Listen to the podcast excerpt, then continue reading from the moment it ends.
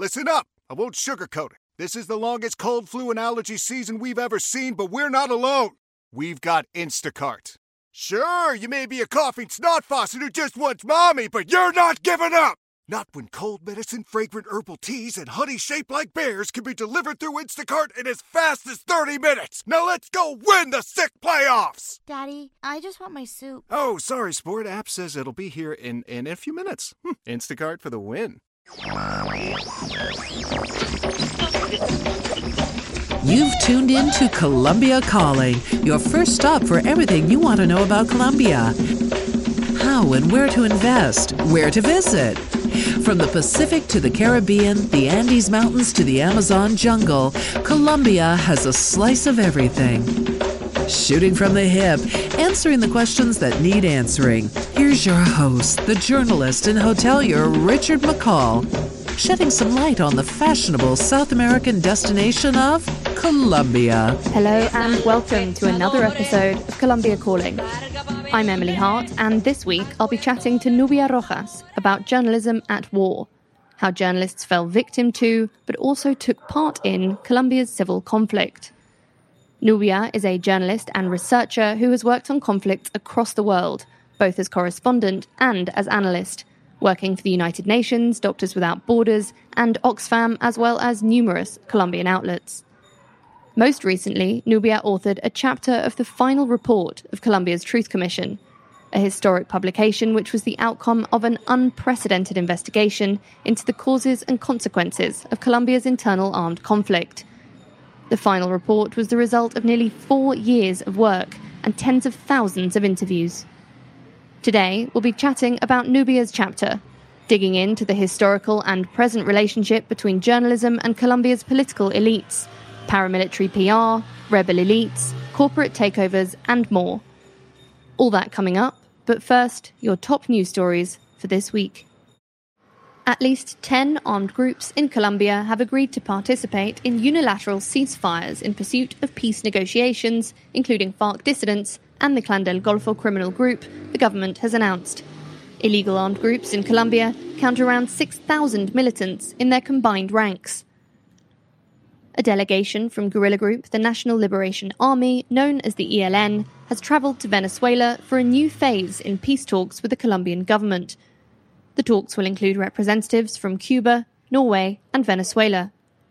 The Colombian president announced last month that the government would suspend arrest warrants and extradition requests for members of the group in a bid to resume talks.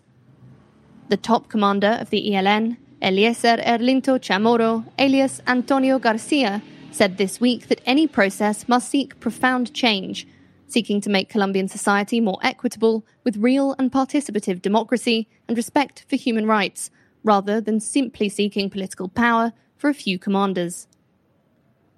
Controversy this week as Veronica Alcocer, Colombia's First Lady, was appointed Special Mission Ambassador to the United States, Japan, and the United Kingdom, making trips in the last month to attend events such as the funeral of Queen Elizabeth II. The role comes with substantial per diem expenses of 63 million pesos. Expenses for the furnishing of the presidential and vice presidential residences have also caused controversy this week. Contracts made public show expenditure on objects well over market prices, as well as luxury and imported furniture, appliances, and household items. This is especially problematic for the Pacto Histórico, who have made harsh criticisms of this sorts of spending by past governments. Land invasions continue and have raised the shadow of paramilitarism in rural Colombia.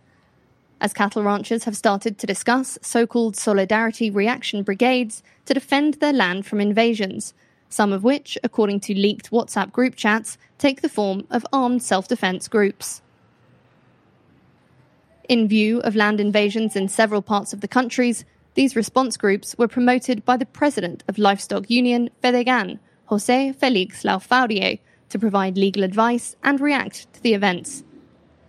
However, according to revealed WhatsApp messages, there are also intentions to respond with weapons in groups that are administered by Fedegan, a group who have historically been repeatedly accused of close links with paramilitaries during Colombia's civil conflict.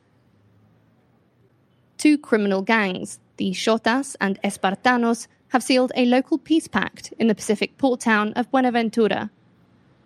Their turf war and regular clashes have been responsible for an extreme wave of violence over the last two years, which has affected the life of the entire city. A pilot program that includes a ceasefire brokered by the Catholic Church began on Sunday with a football match. Colombia's central bank has raised interest rates from 9 to 10%. Inflation is now at over 10%, and risk rating agency Fitch has forecast that the country's economy will not grow more than 3% next year. In the days following the announcement, for the second time in history, the dollar rose to above 4,600 pesos, hitting a rate only 17 pesos below its record high, which it reached in mid July of this year. Meanwhile, unemployment dropped to 10.6% in August, down from 11% in July, and having been at nearly 13% in August of last year. This is being taken as a sign of economic recovery from the pandemic. However, a gender gap persists. The unemployment rate for women is at 13.3% and for men at 8.7%. Colombian Senator Alirio Barrera arrived on Tuesday to Congress riding a horse after the president of the Senate declared the area pet friendly. Barrera, a representative of right wing opposition party, Centro Democrático, entered Congress on horseback, claiming the horse was his pet. He claims it was an act to vindicate the importance of the countryside, of rural ways of life, and of the horse in rural economies and transport. Those were your top stories. More next week.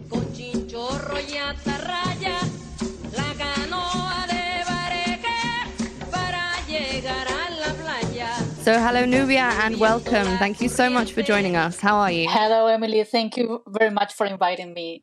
It's great to have you on. Um, I've been, again, reading your amazing Truth Commission chapter, and I would love to just dive right in because there's an amazing introduction on the historical context of the report about journalism kind of throughout the 20th century. And it's an amazing lens on the 20th century in Colombia as well as in the war. So I'd love it if you could just give us a bit of a canter through, you know, the 20th century begins. Where is Colombian media?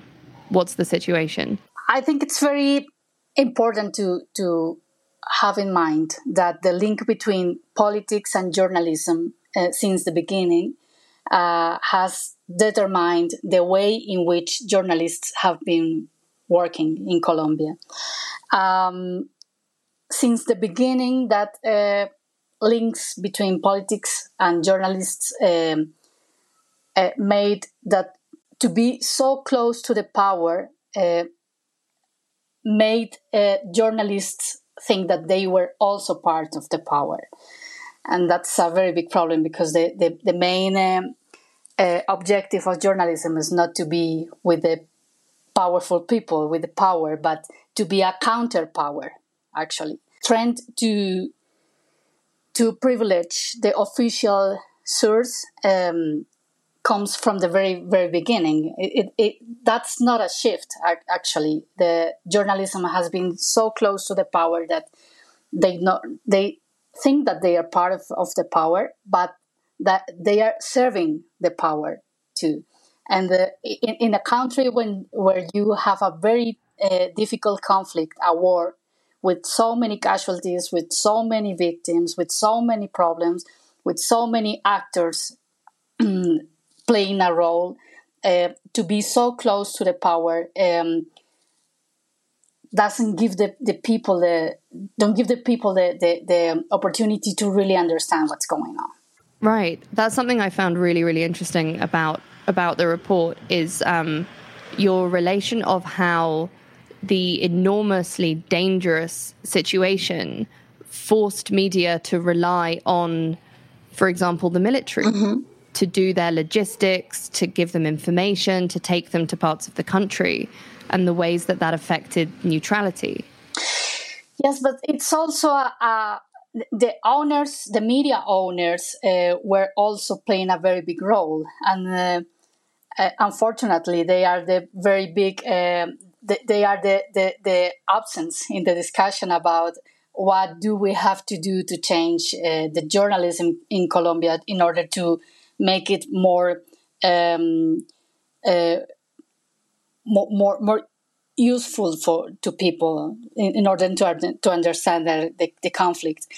Uh, because all the people of course um, had they, their own uh, ideas uh, political ideas and they trace the, the, the, way to the journalists. And um, yes in the in the middle there is a lot of information what is missing. And um, many many people who is not understanding and many many people who is only thinking what the media uh, says or uh, following the, the line from the from the media. So it's very very complex uh, it's very difficult uh, that's why the document is very large um, in, uh, but but it's yeah and in the middle of all that the the, the political polar- polarization. It's uh, it's uh, it's it's very very big. People is only in, in the in, in favor of one or, or or other position, but they are not. They are missing the other part. Right. So the the first half of the 20th century feels very split along this liberal and conservative divide. Mm-hmm. So then what happens when those two groups join together after La Violencia from the Frente Nacional? How did the media change during the period of, of Pinilla, Frente Nacional, and also the rise of the FARC? How did the media deal with that? Mm, I will say that they actually uh, continue to to to see the the polarized, reality.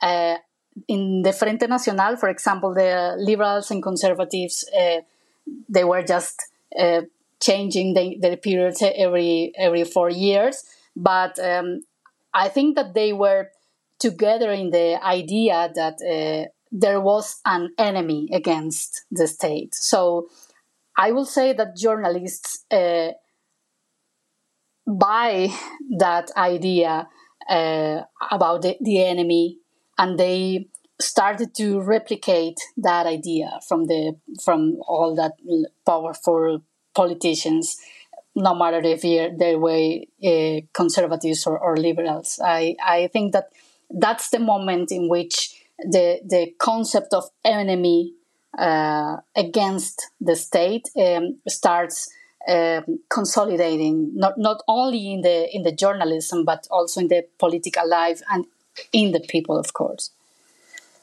Right, because it, this is the 1960s. Um, and as you write in the report, this is the time when the US policy, the, you know, what I think of as the red under the bed era of internal enemy, national security, anti communism rhetoric.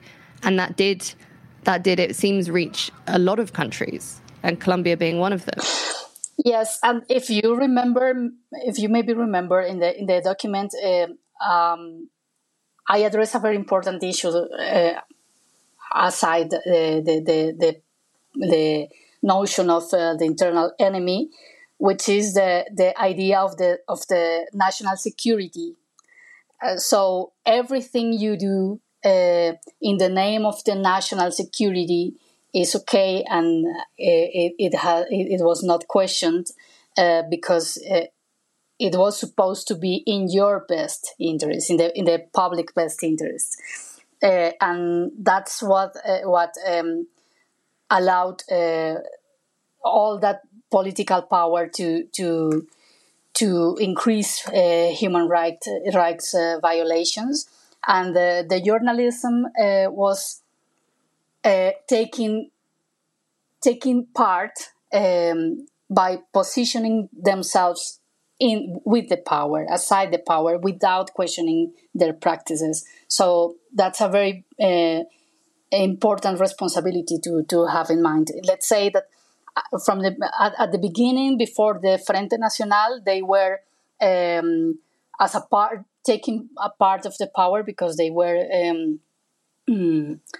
they, they the, the, journalism worked uh, in big media uh, by the, uh, the, the big families, the political families, and after the Frente Nacional, they uh, continue to be with that political power, but um, also um, legitimating that uh, discourse.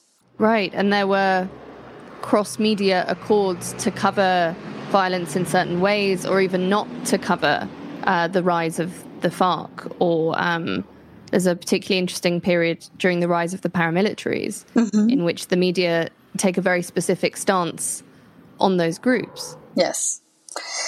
Yes, I, I think that's a very that that it's a very big responsibility, and I will say it, it's important not to talk about the whole media or the whole journalists. Um, it, that's not fair, uh, I think, um, because uh, many journalists uh, lost their lives actually for uh, defending the truth and um, opposing that uh, very bad practices.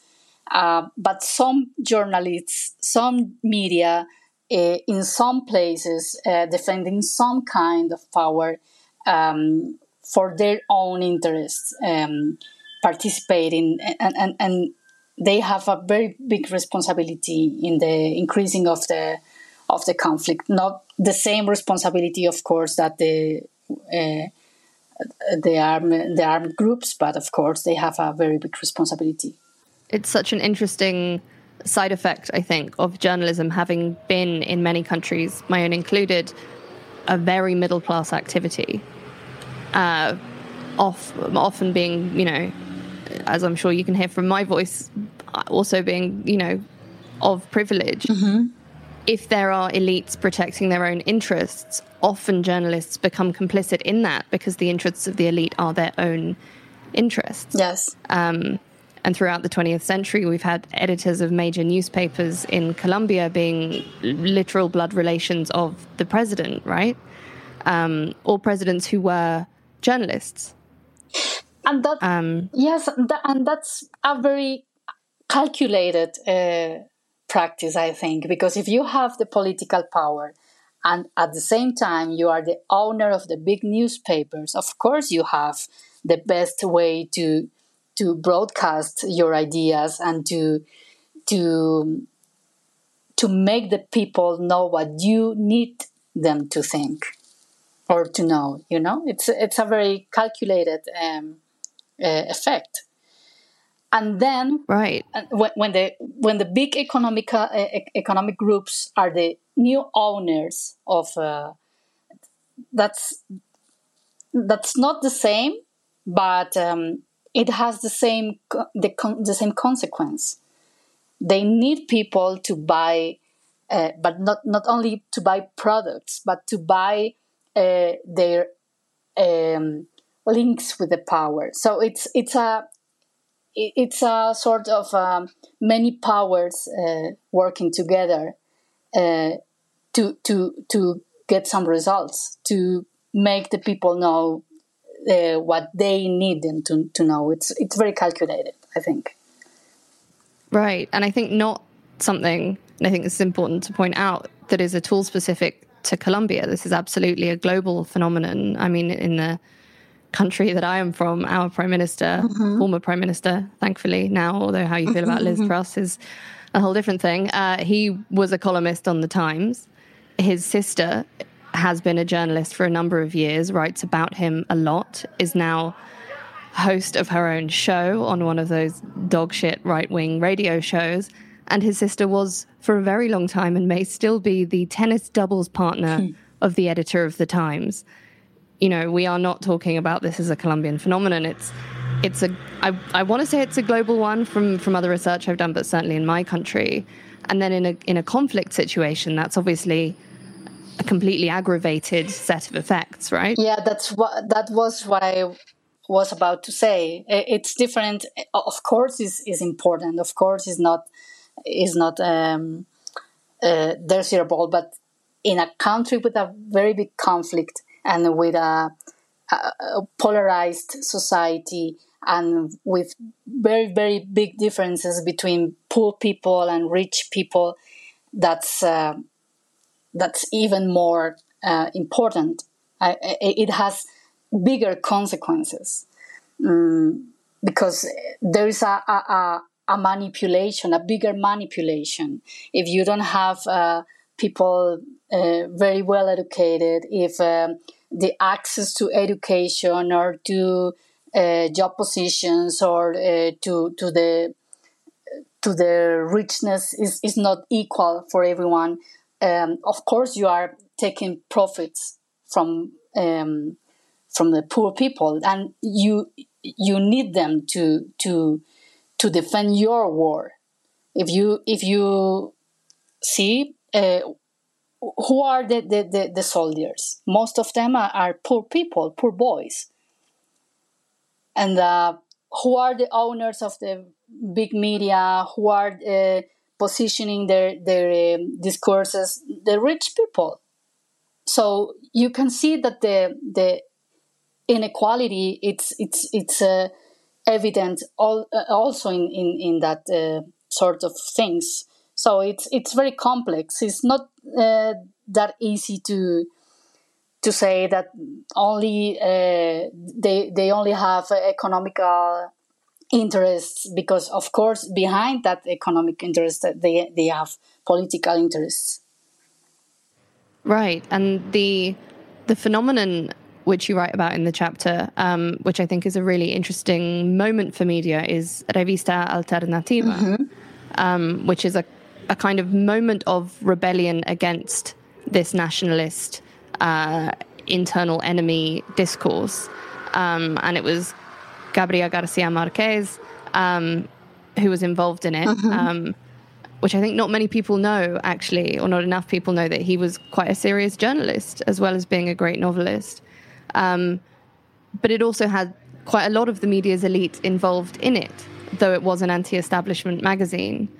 Um, and how long did they last? It didn't. It didn't seem like it was, you know, as much as it was a hopeful project. It wasn't an enormously successful one in that difficult climate.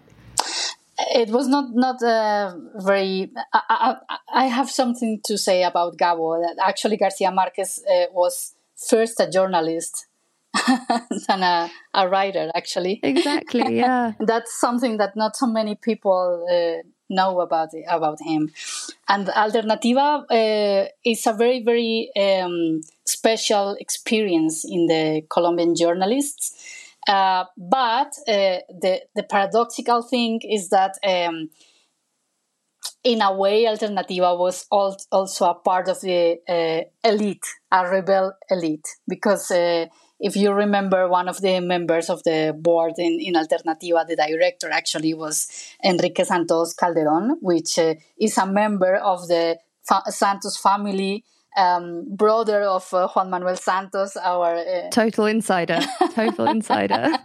yes, uh, but he's a rebel. I mean, and, and a very good journalist, and uh, mm, they mm-hmm. they were very um, uh, very courage people because they uh, and and Antonio Caballero too. Anto- Antonio Caballero, um, yeah. yeah, Garcia Marquez, and many journalists in in Alternativa, uh, they were themselves a part of of uh, important families, intellectual families, but uh, a sort of rebel family, uh, uh, the rebel uh, members of of that families, and um, mm.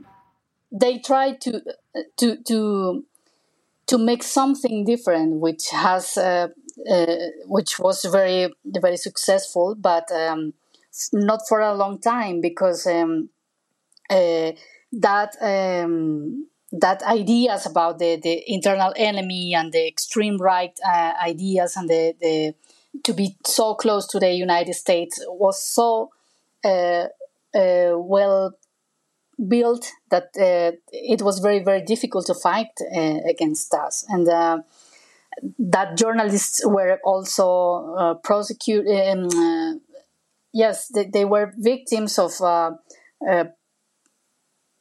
um, listenings and um, many hostility against them but that was yeah. very important but they were not perfect uh, we have to say they were not perfect they uh, mm. santos for example recognized and enrique santos recognized that they were not uh, always uh, uh, so um, uh, they were not listening always the other side. That they were also trying right. to impose their own ideas. So that's interesting.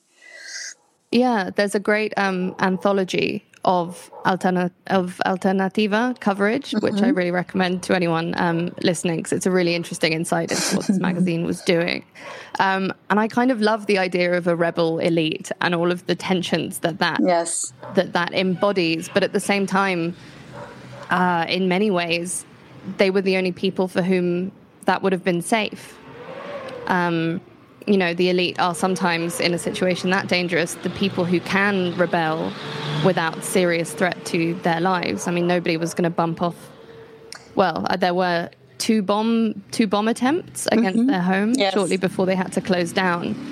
Um, but I think another thing that's interesting about this report is how it highlights, you know, one journalist is not all journalists. Some people were in such different situations of security yes. to others, and journalists throughout this conflict in, let's say, Bogota, who came under attack, had a very different experience to local journalists who did. Yes, and of course, uh, for that local journalists, it's very difficult uh, to to make the the the job that they do because um, because they don't belong to any elite, even local elites, for example, because the local elites maybe they are the, the owners of, of the local media, but they have another interests. They are not uh, necessarily covering conflict or covering peace, peace issues. They are making something right. different. So I think an interesting period to look at as a kind of acute representation of the internal enemy and actually a, a kind of belated grabbing onto the national security narrative is the Uribe period. Uh-huh. Um, and his government produced a manual. Uh, your yes. chapter for the Truth Commission talks about a manual that they more or less imposed on journalists in terms of covering the war. Mm-hmm. Mm-hmm. Because uh, the extreme power uh, always tries to to have power over the journalism of course. And if they are if you are not the owner of the media but you are the president of course you you need to to to to improve the way in which you you have your influence especially if you are being questioned which uh, yeah which happened which happened with that that happened with uh, Uribe Right. And I, I, I, think there's something interesting in the different ways uh, that the mainstream media in Colombia covered the guerrilla versus the paramilitaries. Mm-hmm. Um, because you write that in some ways the, the coverage of the paramilitaries in Colombia was one of the great failures of the media, mm-hmm. uh, that responsibilities were not met. What did you mean by that? I think that in part, uh, the paramilitary um, violence was not very well covered because uh, some media, some owners, and some journalists ha- uh, had sympathy. And of course, if you are uh, if you are sympathetical with them, you are not going to question them, of course. But um, in, in, in the other hand, uh, for many, many years, for many, many decades, the very big internal enemy was the guerrilla. So the journalist, journalism uh, was more um, ready to criticize the guerrilla actions instead of the paramilitary actions because because they that there was a, um, a surrounding idea that they were the bad boys and the paramilitaries they, they were the good boys, you know, because they are uh, helping the army to fight against guerrillas and they are uh, trying to, to keep that um, the status quo and no of course i am simplifying yeah. very much but uh, that's the, the the the the reason i think but i, I have to say that uh, uh, there were also journalists um, trying to to to reveal the the the human rights violations from the paramilitaries, of course. Right. Um, and then, in terms of the kind of personalization of the paramilitary leaders, um, one of my favorite passages in your chapter is is the relation of these one-on-one cara a cara mm-hmm. interviews with Carlos Castaño, who you know, to my mind, is one of the great bad guys mm-hmm. uh, of the Colombian conflict. You know, having been an associate of Pablo Escobar, he was then the leader of the Autodefensas Unidas de Colombia. Mm-hmm. Um, and he was asked about his childhood on national television and allowed to sort of be a human being in in civil clothing. Yes, and Castaño has a very had a very good. Um, um, He he was very um, he had the ability to connect the big uh, um, issues uh, in Colombia with uh, its his own discourse. I mean, people in Colombia is very uh, uh, likes like very much the discourse about God, the family, the um, uh, the sons, the you know the the, the that uh, discourse about the family and God. And Castaño had the very good idea. He he was very um, clever to to connect his discourse with that kind of issues. And um, that interview uh, interviews with with Carlos Castaño because uh, there were two uh, with two different journalists um, were in a moment in which the the people was tired and angry because the um, uh, peace process with the with the FARC uh, was not um, going anywhere.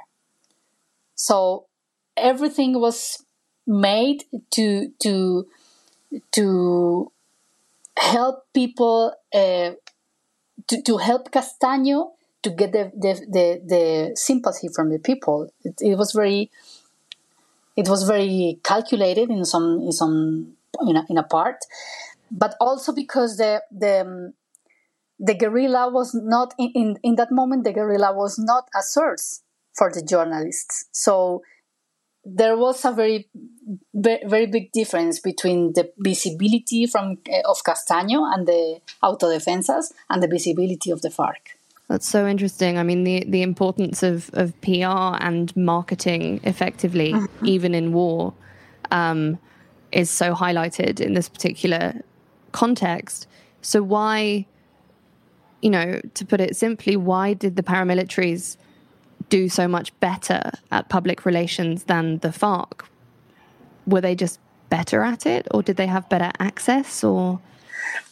Because they are closer to the power than guerrillas. Mm. And because yeah. they have the in their discourse, they have many many similarities with the uh, with the uh, power, the political power discourse in Colombia.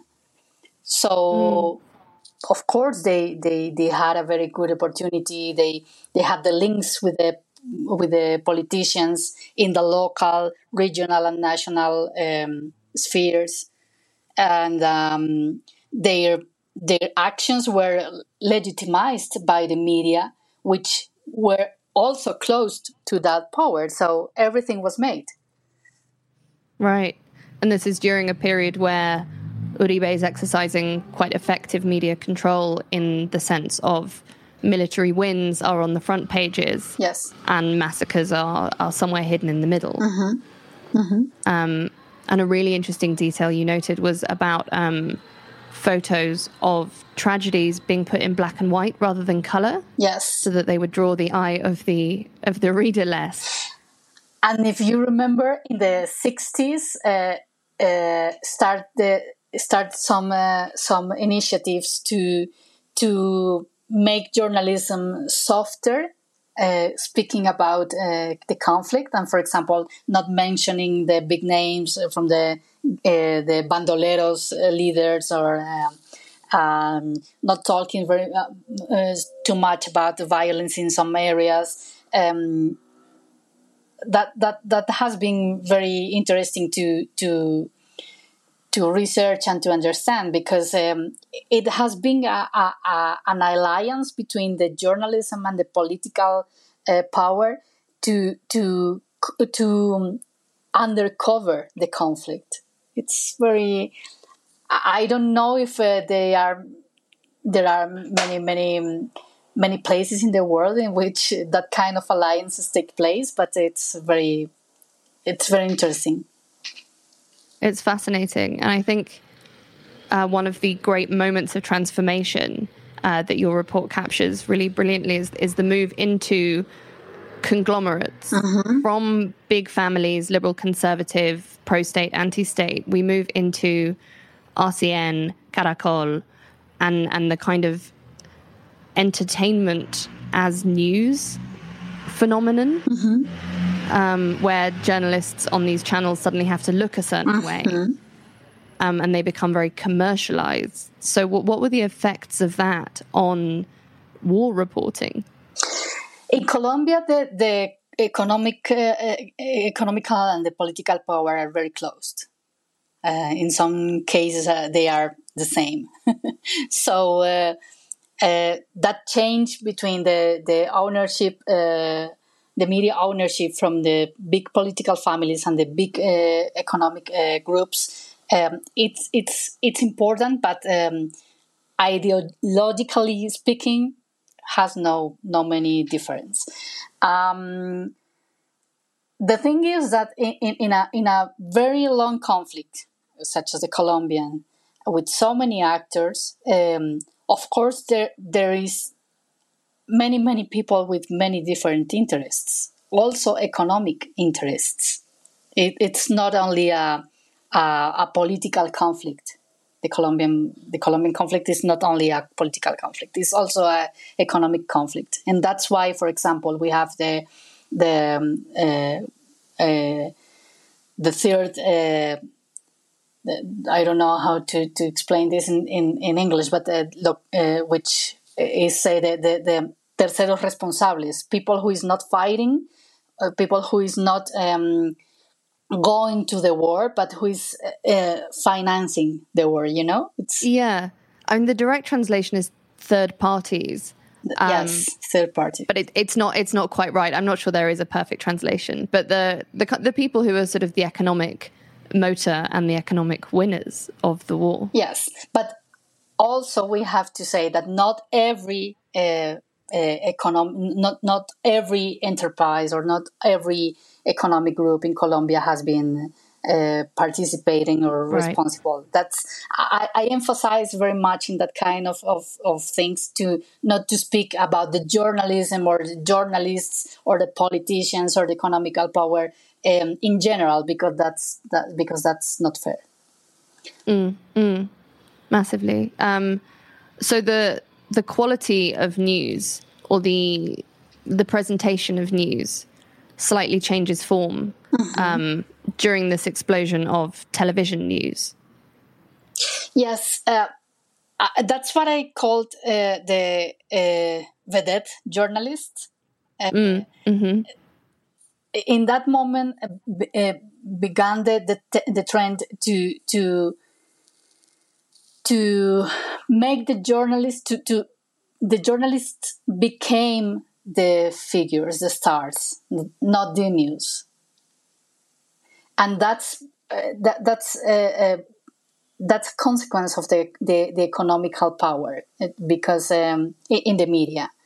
Um, before you had very big names in journalism, journalists who were um, very well, which a very good reputation because they were very good researchers or very good journalists without considering the, if they were beauty or uh, no. But suddenly, the, the journalists, especially the women journalists, become became the, the, the stars, no, and the, like models or uh, the the anchors, and it's it's very and the, the, that that um, superficiality in the news uh, decreasing the quality, decreasing the importance of some issues, including the, the conflict. Uh, also, be, uh, because they had the idea, or, or they have the, the some of them they uh, are still having the idea that uh, the conflict is very hard and people need to to speak about another different things and let's talk about um, the legs from blah blah blah or the be- the beautiful face from blah blah blah the you know it's and the, the, the quality has been decreasing very much Right. The the focus on entertaining people or pacifying them. You know, in England we have a, a real penchant for animal stories. the news will have like the horrors of the world and then 10 minutes on a squirrel that has learned to water ski. And that's a kind of equivalent. That we also have this problem of the aestheticization of female journalists Yes. um, and the need for the person telling you about a massacre in Santander for some reason needing to have cleavage and a full face of makeup, um, which is a really uh, extraordinary culture shift, I think, that comes with television. Yes, and, and, and it's it's also another kind of power. If you think about it, it's a it's another kind of power. Who is who, who has more power in the media? Uh, uh, who has the most beautiful um, uh, anchor or the most beautiful model um, telling the, the the news? It's very yeah, and, and also the, the quality of the news has decreased um, or, or, or faces many, many problems because of the low quality of the um, education uh, in the journalists. Um, in part because uh, many students in the in the in the journalism colleges are, are aspiring to be models or, or to be anchors uh, with the long legs and beautiful faces instead of um, uh, people more conscious about uh, where do they live and where are they working and what, what kind of journalism are they doing. Right. And of course, the overwhelmingly white aesthetic. I think there's an important ethnic element here as well. Is that this this elite of beauty in television is also white women. Yes. Um, there's a real failure of representation that goes on both uh, regionally and ethnically in that television revolution, right? And and still, Yes, and and, and closing the, the the way the, the opportunity to new ways to make journalism. Um, I have I I think that the Colombia has very big and professional journalists, and many many people who is doing um, a very good work and uh, very professionally and very worried about the reality, uh, very qualified. But um, it's a pity that they don't have more more space to express themselves and to to give very uh, good and bigger analysis uh, about the the reality, and that's that's especially critical in a in a country with with a conflict because uh, many important Right. voices are not speaking loud, and we need them. Yeah, I think another key moment that's that's outside of the scope of maybe the time frame of the report, but I'm sure that you have thoughts on is um, is Semana being sucked into this vortex Yes. of um, conglomerate purchasing and the loss of platform that a lot of you know Colombia is full of amazing journalists, and so many of them lost a massive platform in that moment. Yes, that's right. And for example, th- that that example that you that you say about Semana, Semana was the the most important magazine in Colombia, uh, talking about political issues. They had a very uh, many important, many relevant journalists in Colombia uh, started their, their careers in Semana or come from Semana, and now you you you read read Semana and you say, okay, that it, it's very difficult to to think that that was the most important magazine in Colombia, political magazine in Colombia. It, it's extraordinary. I mean, the headlines have become clickbait. It's like, here's something we saw on Instagram about a reggaetonero, which, you know, they would never have dreamt um, of publishing before. Um, but I suppose that is a kind of part of this new corporate culture where your outlet is just another business and it has to make money. And the bottom line is it. You know, it comes alongside a soft drink company and a football team, for example, in the case of RCN. Um, yes, because you only need uh, people to to do clickbait, and uh, you are uh, getting money from that, and you only need the people to see the the the um, yes the, the the the announcements, the publicity. The you you only you are only thinking about money. You are not uh, caring right. about information, and that's that's that's some uh, of the the very bad consequences of uh, um, converting media in in economical in, in economic conglomerates. This report is very even keeled. It it asks that journalists take responsibility for their mistakes and that the media industry really looks at how it functioned to to propagate government narratives and perpetrate the conflict, as well as being victims of those conflict actors. Yes, these are two phases of the of the same coin, and your mm-hmm. responsibility mm-hmm. and how your uh, your own work uh, makes you um, uh, uh, yes an, an, obje- an object, objective from the for the, the, the armed groups. Um, usually journalists have uh, have been uh, perceived as victims, not as responsibles, um, and that's mm. why uh, I wanted to to um, to talk about the the responsibility too.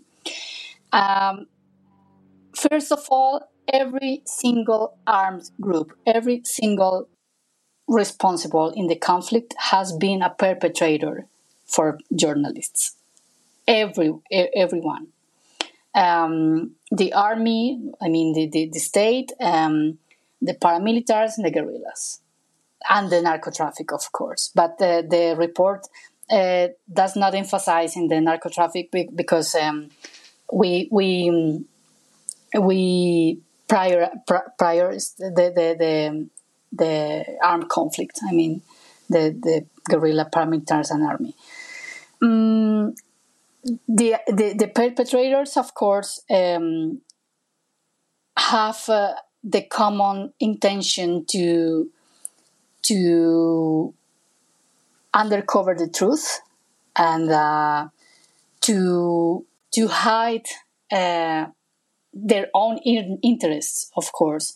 And uh, in the middle of that uh, of that war, uh, they um, the, the, journalists became victims because they they they were trying to to to show the people what was happening and what what were the the intentions the the objectives from that uh, armed uh, groups. The state has been especially um, responsible and I emphasize in, in especially responsible because uh, the state is supposed to guarantee the human rights and the the um, press freedom and the freedom of, of expression. So um, the state has a bigger responsibility, if you want, to to to see that responsibility in that way. The um, paramilitaries um, also tried to to uh, and and they killed many many journalists the, the, the narco traffic in the ni- in the 90s, um, many uh, casualties, many different ways to to to warn journalists about uh, what to say, to, to say, what not to say, um, even the sources. Um, some journalists were were um, were became targets because, uh, for example, they were uh, speaking with guerrillas or the paramilitaries, and a journalist ha- has to speak with everyone, no matter who. So it's it's very yeah. for for armed uh, groups uh, it, that has been very difficult to understand. Mm. So you know, I, I, don't want to talk about post conflict era because obviously so much of Colombia still lives under armed group occupation but the the post peace accords era in which you know journalism could be facing a new a new stage. Did journalism in Colombia change after the accords were signed? Has there been a kind of shift away from this us and them enemy and ally narrative? In part yes. In part yes because um, the peace and conflict, of course, are related, but covering peace and covering conflict is different. Uh, violence is very um, visible. When you are covering um, a conflict, uh, you have uh, the victims and the facts uh, before your eyes. They are very evident to you. And that's why it's too easy to, to talk about how many people is dead, how many people I mean, not not mm. easy, not literally easy, but the violence is very eloquent. It's very visible. Right. But yeah. when you are covering peace issues, you have to to to find the stories. You have to go to people to to to to, to find what's different, what has been changing, uh, what are the new dynamics, what are, uh, which are the new actors. Um, after the peace process, the journal, the Colombian journalists um, experienced a very uh, amazing uh, period, I, I, think, I would say. Um, but it's a pity that uh, that trend doesn't uh, continue because uh, because during the Duque government, the peace, peace issues were relegated to to not to a second uh, place to the third and fourth and the last place mm-hmm. possible.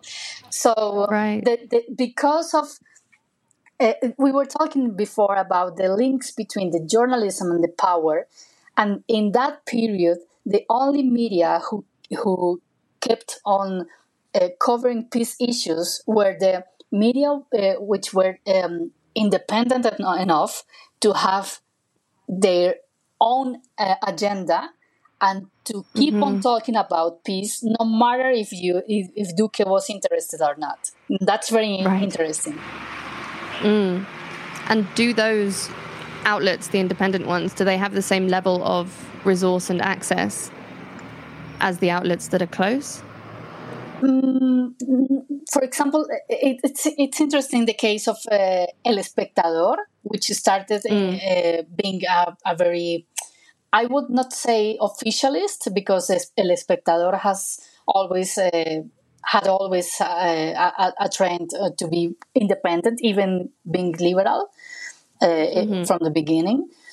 But for example, the El Espectador has has made a very important um, uh, work covering the peace issues and covering the the, the conflict, um, and they have uh, a very big visibility. But something interesting interesting is that um, in recent years we have uh, we have seen some new independent, very very independent, also in, in, in economical economically speaking, uh, econ- mm-hmm. uh, independent media talking about conflict and, and, peace issues. For example, I, I think I mentioned some some ones in in some of them in, mm. in the report, Vorágine, Liga contra el Silencio, and many of them.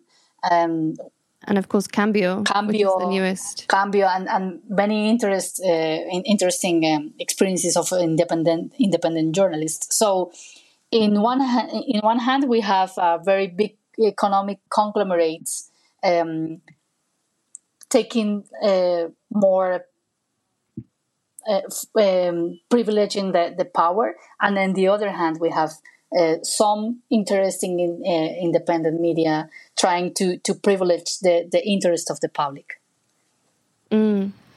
I want to to wrap up by talking about a final actor, and I've never seen anyone write this clearly about this really key actor in this whole question, uh, which is us, which is the reader. Mm-hmm um, because while the state has a responsibility to implement security and also human rights, and journalists have a responsibility to report independently, um, you write that the audience and the reader, and I'm going to translate this probably horribly because I'm looking at the Spanish here, but um, the right to be well informed implies a duty to demand quality information, not that which is morbid you have to assume an active role, mm-hmm. deliberate, and not of a simple passive consumer. And I think that's genius because I think that is our duty. And it's all very well to say, oh, the media, isn't it terrible? Yes. But we have to be active, conscious consumers um, of that media. Colombia is a democracy with uh, many, many problems, but it is a democracy. And in a democracy and in a capitalist uh, uh, country like Colombia, uh, the audience and the public and the people have the right and the possibility to choose. And in the same way that you have the, the possibility to choose what you buy in the supermarket, you have the same possibility to, to choose what are you consuming in news. What kind of news are you consuming? If you are a, a passive, passive um, audience, um, if you are not critical about what what are you uh, looking at the new in the television, what are you listening in the radio, what what are you reading in the newspaper, they are not forcing you to read them or to listening to or to watch. They are not forcing you. It's your decision, and you you also have the right to to say, I will no longer consume that shit. I will no longer read that newspaper. And maybe that's the way in, in which the newspaper uh, and, and the, the radio and the television has to change their, the, or to qualify their content because people is not consuming it. I think that's a wonderful note to end on. Thank you so much, Nubia, for joining us. Thank um, you, Emily. Sorry, your amazing work. Uh, oh, sorry again. I, I, realized I said I said dog shit earlier as well without even thinking about it. So, thanks, guys. Thanks for joining us. Thanks for putting up with our shit, and uh, see you next week. Thanks so much, Nubia. Thank you, Emily. Thank you. Bye. Ciao. This episode was brought to you by Latin News, a leading source of political and economic analysis on Latin America and the Caribbean. Since 1967, their flagship publication, the Latin American Weekly Report, provides a behind the scenes briefing on all the week's key developments throughout the region. Sign up for a 14 day free trial at latinnews.com. And also, our other sponsor is BNB Colombia Tours, experts in custom made travel throughout Colombia. The team at BNB Colombia Tours can provide you with fantastic private experiences, creating wonderful memories of Colombia for a lifetime. Check out the website at bnbcolombia.com, complete the free itinerary form, and tell them that Colombia Calling sent you to refi- receive a further 5% off their already great prices. So that's bnbcolombia.com and, of course, latinnews.com. Thank you for everyone for listening. That's us. Farewell, and of course, check back next week. Bye bye. понятно, раз.